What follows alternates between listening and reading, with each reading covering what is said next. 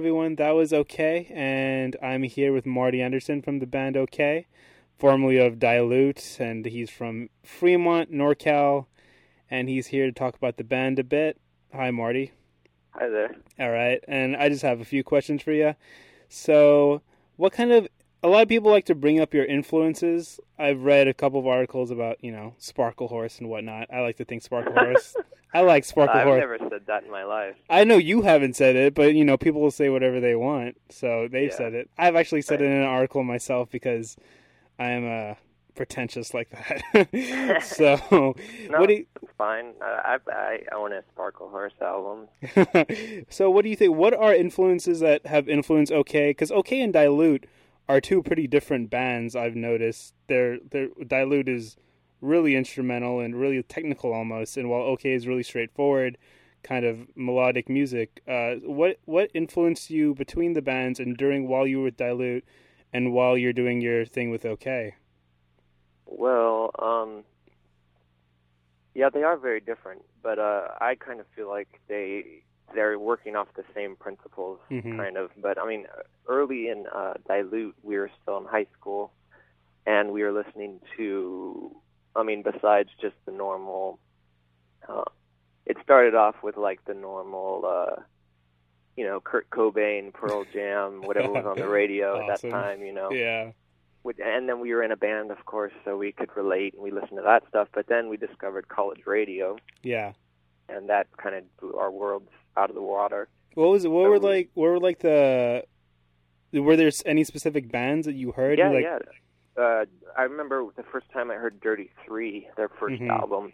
Mhm. That blew me away, and then we went and saw them, and that blew me away. And Oh, then cool. um, we really, really got into Polvo. I remember that was a huge shift because they. Mhm. the way they used um different time signatures and the way they were so tight and but just kind of sloppy at the same time Yeah. and uh so we went and saw them and uh, you know it was like whatever band we would get into we'd kind of like we'd figure them out uh musically Mhm. and then we go and see them and then we'd try to basically like top them Mhm. and i think we were pretty successful at most of that Yeah. but uh those are like two and then like June of 44 and just like the the indie bands that were around at that time Uh huh. Um, oh, and uh, a great, great San Francisco band called A Minor Forest. I don't know if many people listen to them anymore, but Mhm. um, they were just huge. I mean, we just listened to that. They they put out that one record, and we just like we listened to that to death. Really? Yeah. That's cool. I've never I've never heard of them. What do they What do they sound like? Uh, they. It's hard to explain. I mean, it's kind of like uh, like what do they call that? Like minimalist, uh, post whatever. Like you know, like the you know that kind of the simple. Like the entire Rock. am- like the entire ambient thing, or No, no, no. It was No? it it was kind of like slower, just kind of very. Um, they had huge dynamics. That was what Uh-huh. got us. Is like they'd go from the slow building, kind of like eerie oh, okay. sound, and then they just crash into like the most aggressive screaming or something, and then they drop back down to just quiet. yeah, it's and awesome. I think that kind of it just set a threshold for Uh-huh. dilute. You know, like oh, you can get that aggressive, and then cut it back to Uh-huh. you know, it just kind of made it okay for us to uh, to push it farther, and and that was one thing we dilute just like relished in doing is just like you know kick it to one dynamic as far as you can, and then back to another one. You know, to kind of mess with your senses. hmm Well, you said that the two bands kind of flow into each other. Um, what are the differences that you hear between the two? Like, what were the differences between songwriting for like getting together with Dilute and making songs that way, and how you make songs for OK now?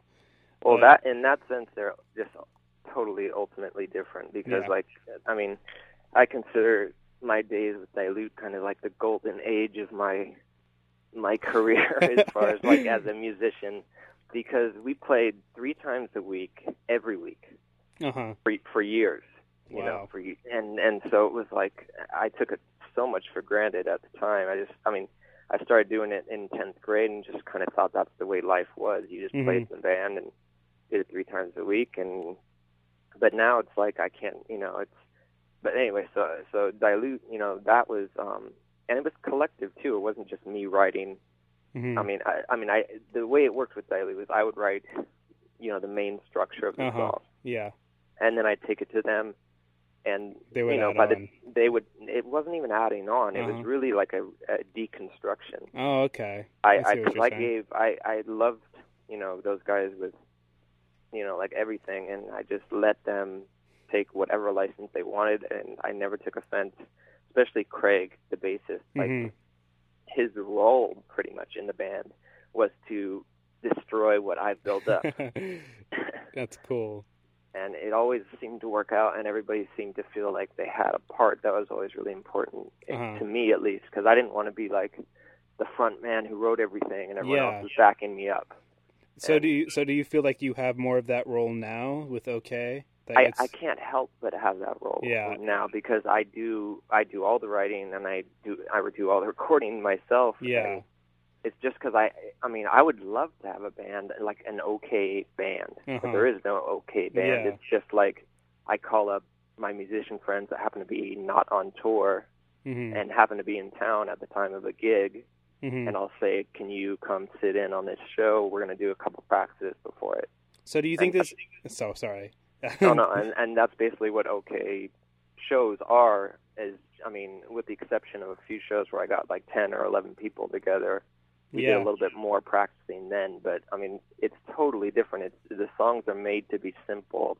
Uh huh. Yeah. Um, not not only for just you know the aesthetic and what I'm, what I'm going for artistically, but just um, for the like the practicality of it because Mhm. I can't get together because of my health and because of everybody not being able to put in that much time anymore. Oh, okay. So do you think the entire, you know, being a, a singular songwriter is is more of a thing you're you're just doing now, and you'd be more into having a, a complete band, or do you think that's something that you want to do for an extended time, you know, and that you're kind of, you know, feeling your your way through that, and that you want to you want to stay with that, or would you rather just have a band together? Uh, I would I would kill to have a band together. Mhm. To tell you the truth, but I mean, I I look back on on that experience and those experiences as just like the you know the high points of my life.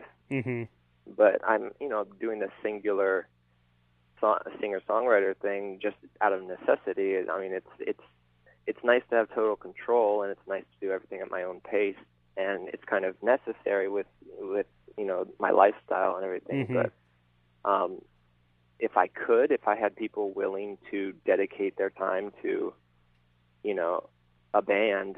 But uh, the thing is, like three times I've taken OK to the point where we could really like go to Japan and go to Europe, and Uh-huh. you know, and we're playing like with Stereo Lab, and Yeah. and it gets, you know, it starts to get big, and then I, and then I have to cut it off because it's like a band that can't tour. yeah.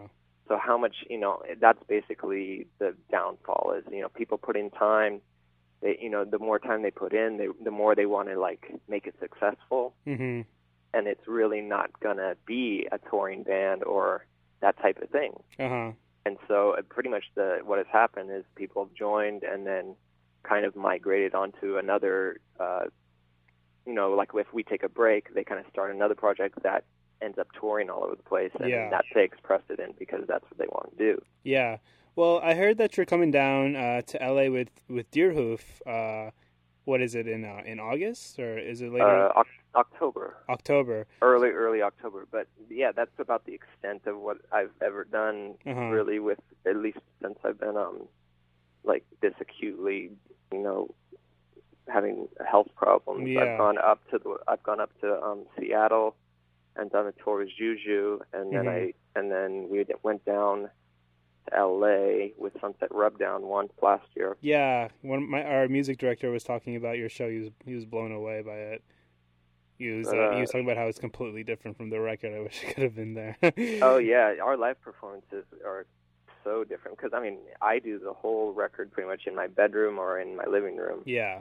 and then live is like completely different. It's it's like a totally different feel, and and you know I use live players. I let them kind of even write their own parts, so there's parts there that aren't on the record, and Oh wow. it's really really a different experience. So so like when you guys have a, do have a live show, do you just get together and and talk about what you're gonna do? Because like a lot we we have a lot of fans at KUCI. Your record was was tops on our top thirty not that long ago, and uh, yeah, our music director has told us about your live show, and I'm sure a lot of people are curious. What exactly do you do, considering it's not like a regular thing? And you know, if there's a touring band, they just kind of go off the fly. Do you guys like kind of get together and just like talk about it, or what do you guys do when, in preparation for an actual show? We just kind of, yeah. I mean, I, I, I first I just kind of choose, you know, what songs I want to play which are almost never the songs that are actually out on a new record that everyone wants to hear. Uh-huh. You know, I, I'm almost always playing, which you know, my label is always like kind of, or the my manager is is constantly kind of uh nudging me or elbowing me about you know like you know you should be playing the songs off the record because people are wanting to hear those songs but i'm like always two records ahead Yeah. with my live set So But, do you uh, do you have a lot of material just already like for a, a new record by OK? Or? oh yeah i have the next three records are written Oh my goodness. I just it's just because I don't have much energy right now, and I just got out of the hospital, so it's Uh-huh. like it's really I just can't. I mean, I keep trying to record, to be honest, and I just can't settle on it. It's like if I'm trying to record a song, but it say I don't have much energy, I just can't settle on a take of Uh-huh. a song where I'm not at my best. Oh, all right. So I I just kind of I'm just kind of waiting till I have enough Is that spot to do it right. you know? is is uh is that how it was between Huggable Dust and uh, High High Low Road? Because was it was it that you came up with the material as you were writing as you were writing High uh, High Road Low Road, or was the material later on with Huggable Dust? Uh, no, all that stuff was written like simultaneously. Oh. It's the way the way those re- records were written, op- opposed to the way I've written these two upcoming records or 3 is um. Uh, I had no method as far as like that's why the records are kind of convoluted some, somewhat. They're not that like flowing. hmm Um, but it's it, basically I would just be recording all the time. That Mhm. was just my lifestyle. It was like whatever was going on in my life, there was a song going about that hmm and whether it was you know a girl I was into or a sickness I was going through or whatever. Yeah. And so I just kept compiling, you know, a big pool of songs, and then, um, you know, a lot of the songs from Huggable Dust I, are really really old, like from 1999. Wow. So some of them go from 99 to it, I mean the whole record's from 99 to 2007. Uh huh. So it's pretty much just a compilation, like some songs I've had forever just sitting on my computer. But Uh-huh. then I I just um the you know the breakthrough I had to finally like organizing records was uh just organizing them by themes.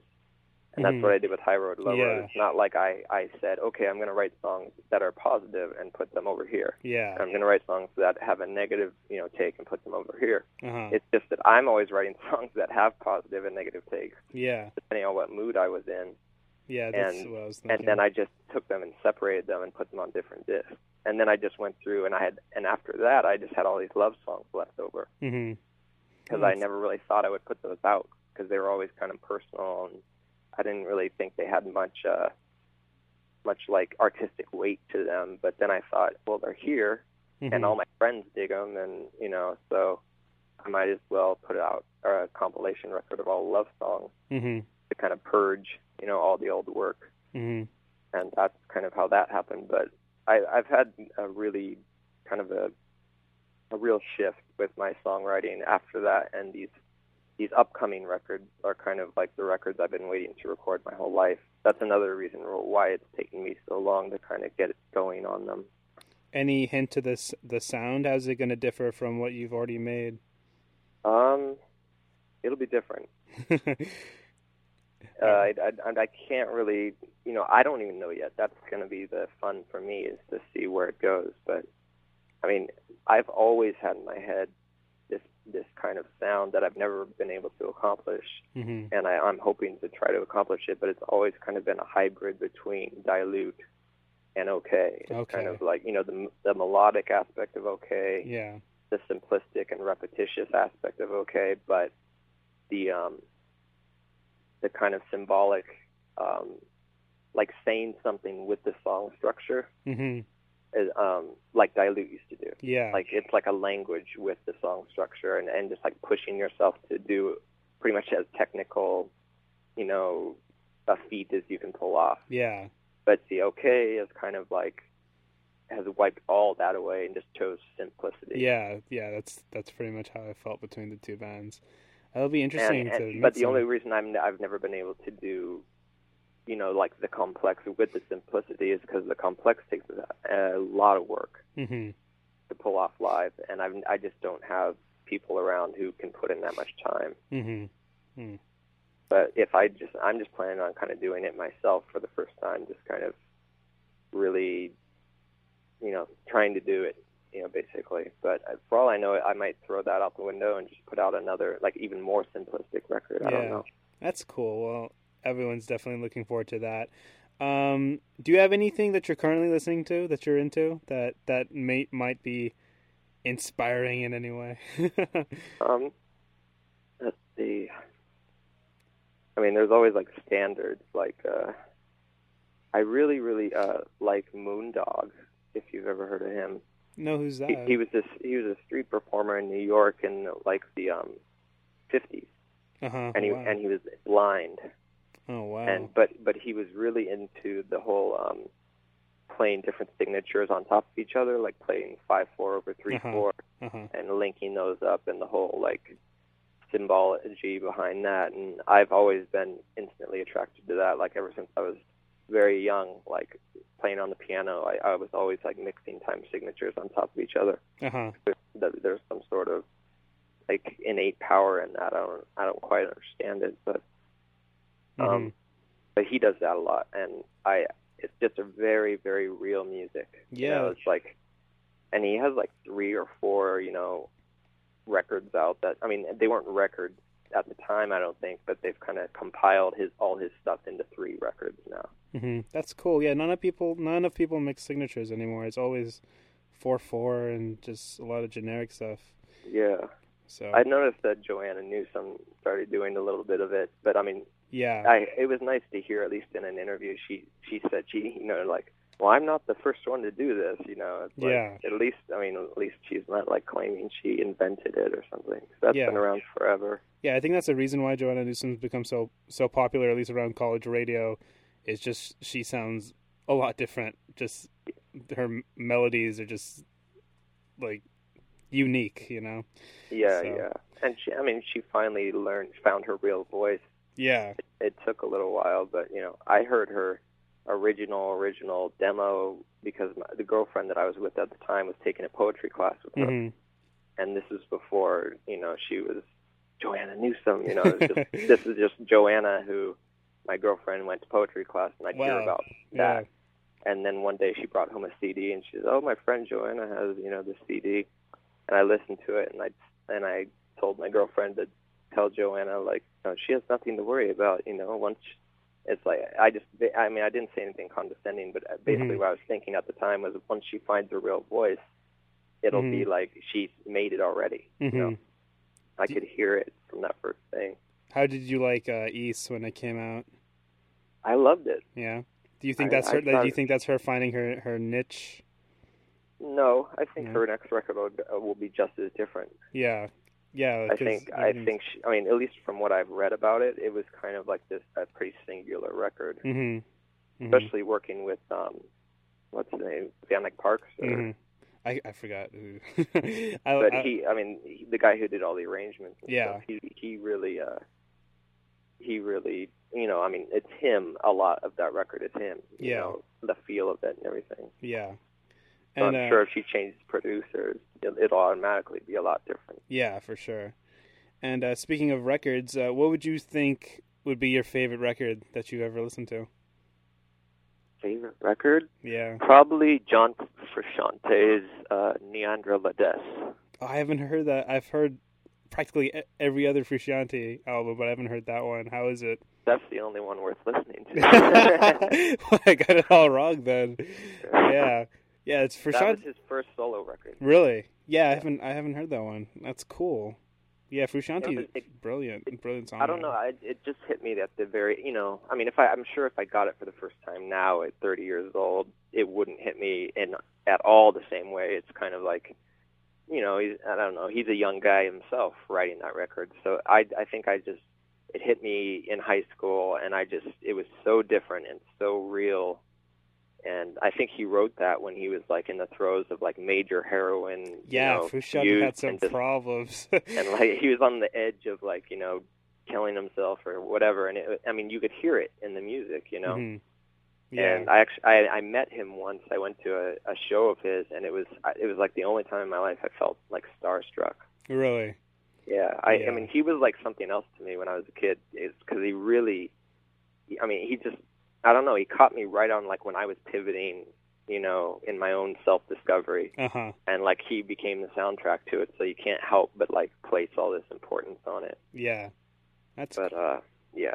Yeah, and I'll probably just ask a couple more questions. Um, I know I, have I've kind of tangented off of a few. I don't even think I've answered three or four. Oh no, I, I, I love it. I love it. This is the, when it's it's more natural this way.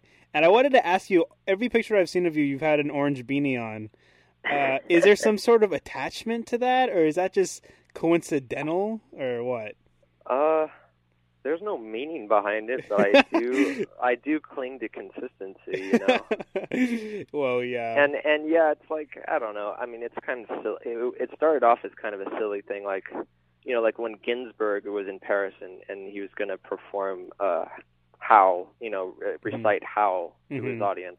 Yeah. He was so nervous that he just was got naked and recited it, and that helped him. And it was a similar thing. Like when I had my first show. Um, as okay with uh, a little band, and it was with Joanna Newsom at the Swedish American Music Hall in 2005. Oh what a shame! And I and I was I was nervous, you know, like I mean, we only had like a week to prepare, like from scratch, mm-hmm. and I mm-hmm. was and I had just gotten out of the hospital, and I was like, you know, nervous to do this, and so I I was basically in like a neon orange beanie, a bright pink like flowing like gown Indian type thing and red pants that had like the lining, you know, like coming out the bottom that was all frayed and just it was just like this big glowing red, orange, pink like monstrosity wow. basically. But it it kind of helped me I don't know, it helped me feel like, you know, like I already felt ridiculous and uh-huh. just to over to overkill it. Uh-huh. Um, you know, just felt natural and it helped me kind of relax actually. That's and then cool. I kind of kept the orange beanie thing. Just well, number one, I kind of that was my style of what I wore. I always wore a beanie. It seemed like, um, mm-hmm.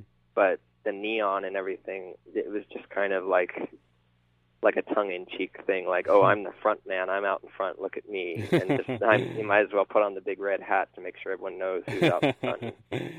Can we anticipate uh, a pink and red outfit in the when you're with Deerhoof? Maybe, maybe. I'm, I mean, look, I'm looking forward to that. Recently, I just, you know, the orange beanie. I don't think makes that many appearances. I mean, it it will if I if it's near me when I'm on my way out the door or something. but I really don't think about it. It's more just whatever I'm wearing that day and but I mean, the the the gigs, you know, recently have gotten so casual. It's just like me and a guitar showing up, you know, mm-hmm. and that's it. So I kind of just, you know, we're all actors. We're all playing a part of some sort. Yeah, for sure. Well, do you have anything else to say to your adoring fans before I let you go?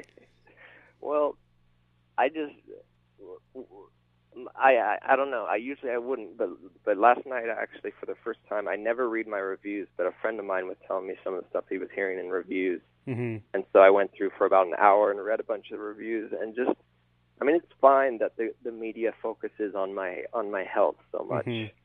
You know, it's the it's the special thing about me, I guess. But yeah, I just really wouldn't let that color, you know, the music so much. I yeah. mean, if you know that and if that's gonna you know be in your mind while you're listening to it. Yeah. It's not about that. Yeah, I don't exactly. write I don't write songs about being ill. I write yeah. songs about being human.